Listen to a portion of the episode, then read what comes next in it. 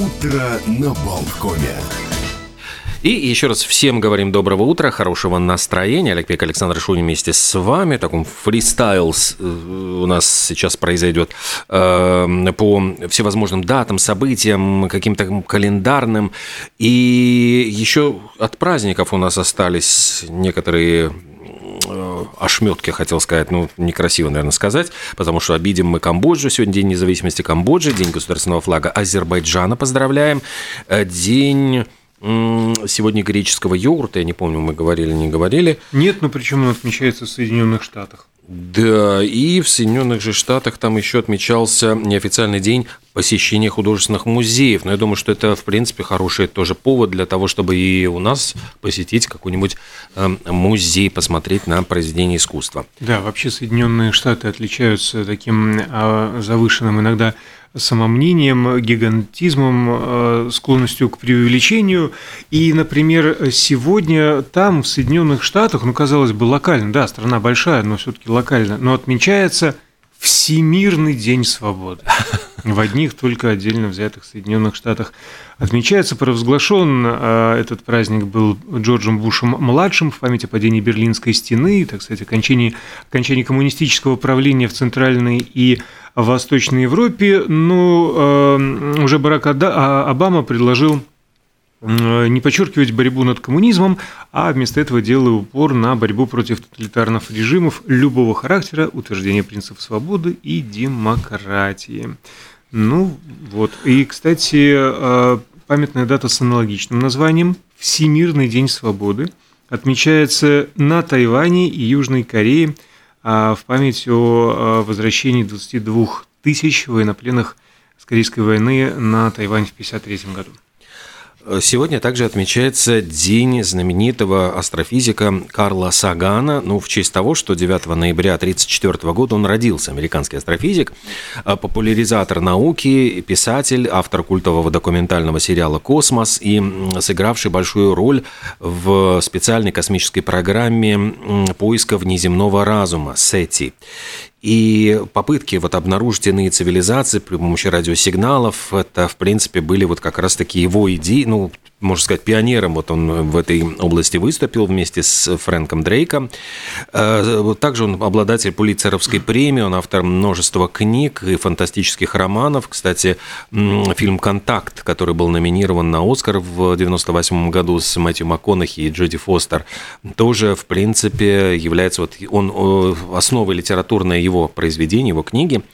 И также он выпустил книгу, которая называется «Мир полный демонов. Наука как свеча во тьме», где он описывает методы тестирования гипотез, э, нахождения вот каких-то разоблачения ложных идей. Но самое главное, вот, наверное, это то, что наука в самом деле является той самой опорой, которая дает нам э, в руки оружие. Не всегда наука права, то есть мы э, можем находить э, какие-то ну, новые, выдвигать гипотезы, появляются новые факты, но тем не менее это единственное, на что мы можем опираться в познании нашего, в нашего познания мира окружающего.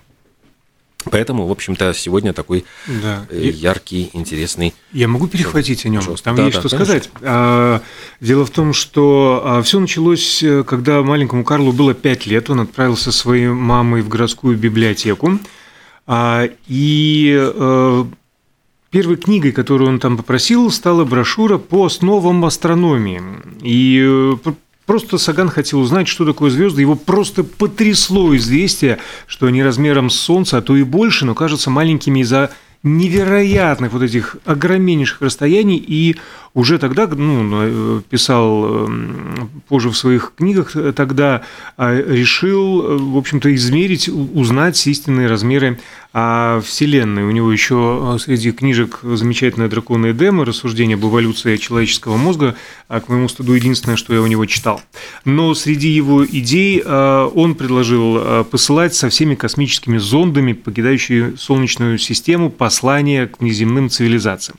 Он вообще призывал научное сообщество к поиску сигналов от разумных внеземных форм жизни при помощи больших радиотелескопов. Он одним из первых выдвинул гипотезу о том, что спутник Сатурна Титан и спутник Юпитера Европа могут обладать океанами. Более того, по его мнению, водный океан Европы мог быть пригодным для жизни. И подтверждение подледного океана на этой самой Европе было потом косвенно получено. А он также внес значимый вклад в изучение атмосферы Венеры, сезонных изменений на Марсе и том же самом э, Титане. Он же э, подметил, что глобальное потепление уже на Земле э, является искусственной опасностью, созданной человеком, и провел параллель между этим явлением и естественным превращением Венеру в непригодную для жизни планету посредством парниковых газов. Еще он выдвинул, ну тут вот несколько скандально, не все поняли его. Он выдвинул предположение о происхождении символа свастики. Э, в своей книге «Комета» она так и называлась. А гипотеза такова. Комета приблизилась к Земле в древности на такое расстояние, что исходящие из нее струи газа под воздействием вращения были видны вот невооруженным глазом, и они были изогнуты вот под, под воздействием этого вращения как раз-таки э, в форме свастики, получается. Да, и он приводит копию древнего китайского манускрипта, который и показывал э, разнообразие хвостов комет, в основном простые, но на последнем изображении ядро кометы нарисовано с четырьмя исходящими загнутыми лучами, изображая а, свастику.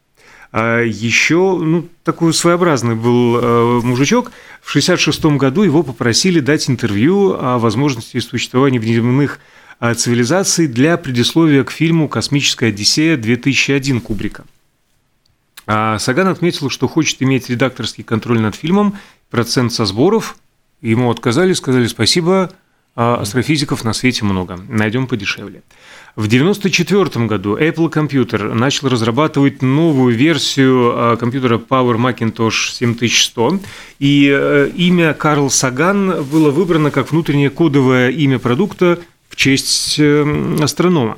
А хотя это внутреннее прозвище было строго конфиденциальным, никогда не использовалось на публике, кто-то слил, и Саган об этом узнал, подал в суд на Apple, требуя, чтобы она использовала другое название, так как другие проекты имели э, ну, не связанные с конкретным человеком, имена там «Холодный синтез» или что-то в этом роде.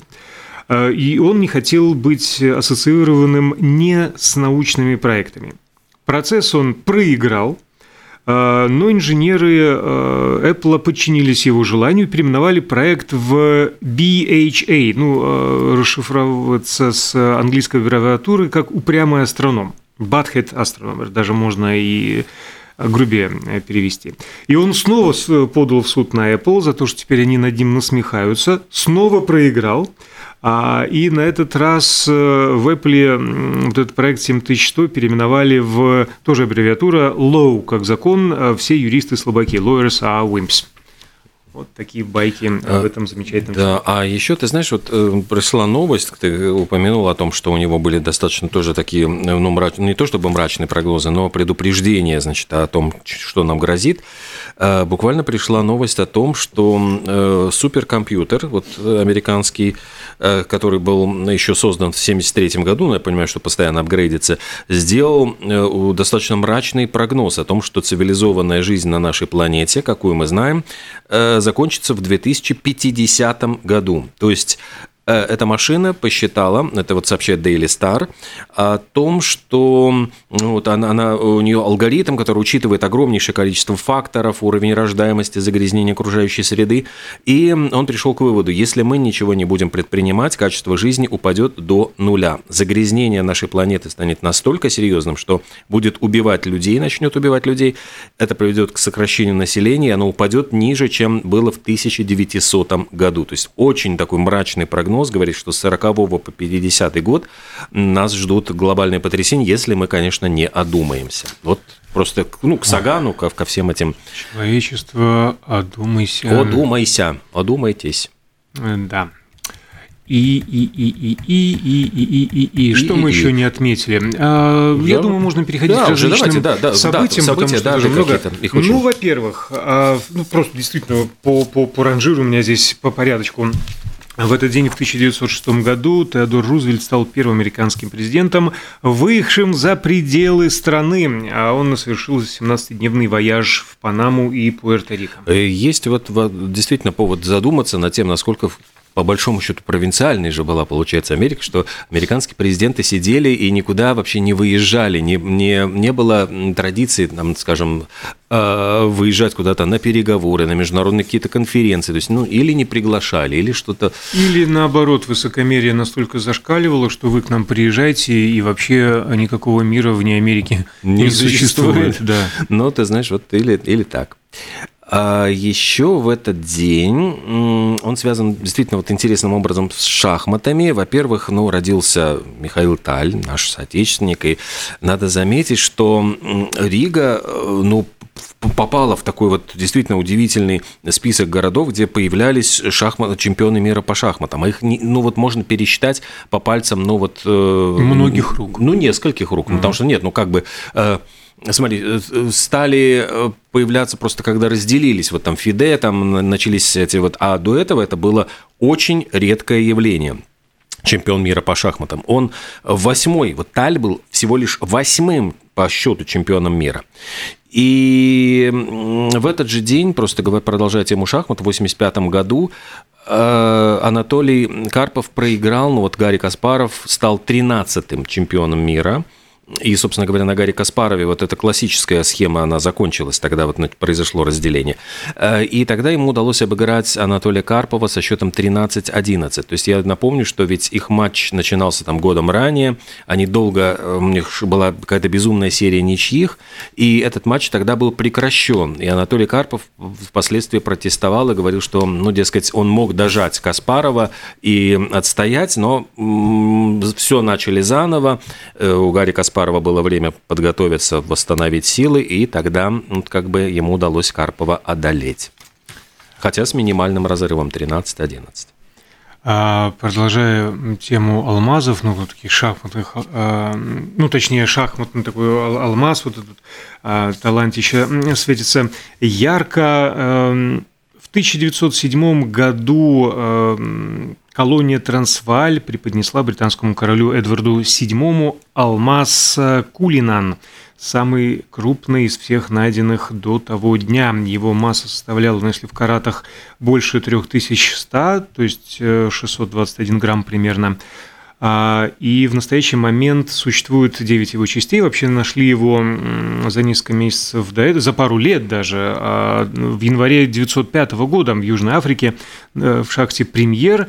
Э, вероятно, он э, являлся осколком очень крупного кристалла, который сам обнаружен не был. Назвали его в честь владельца рудника Томаса Кулинана.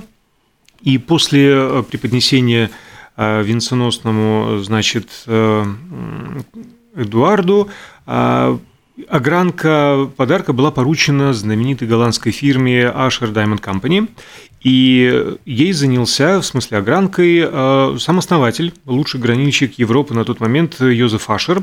Он обладал, как сообщается, уникальным умением открыть камень. Для этого требовалось найти на поверхности алмаза точку, пришлифовав которую можно так сказать, заглянуть внутрь алмаза, рассчитать только один удар, который позволит разбить камень по уже имеющимся трещинам и освободить его от посторонних включений.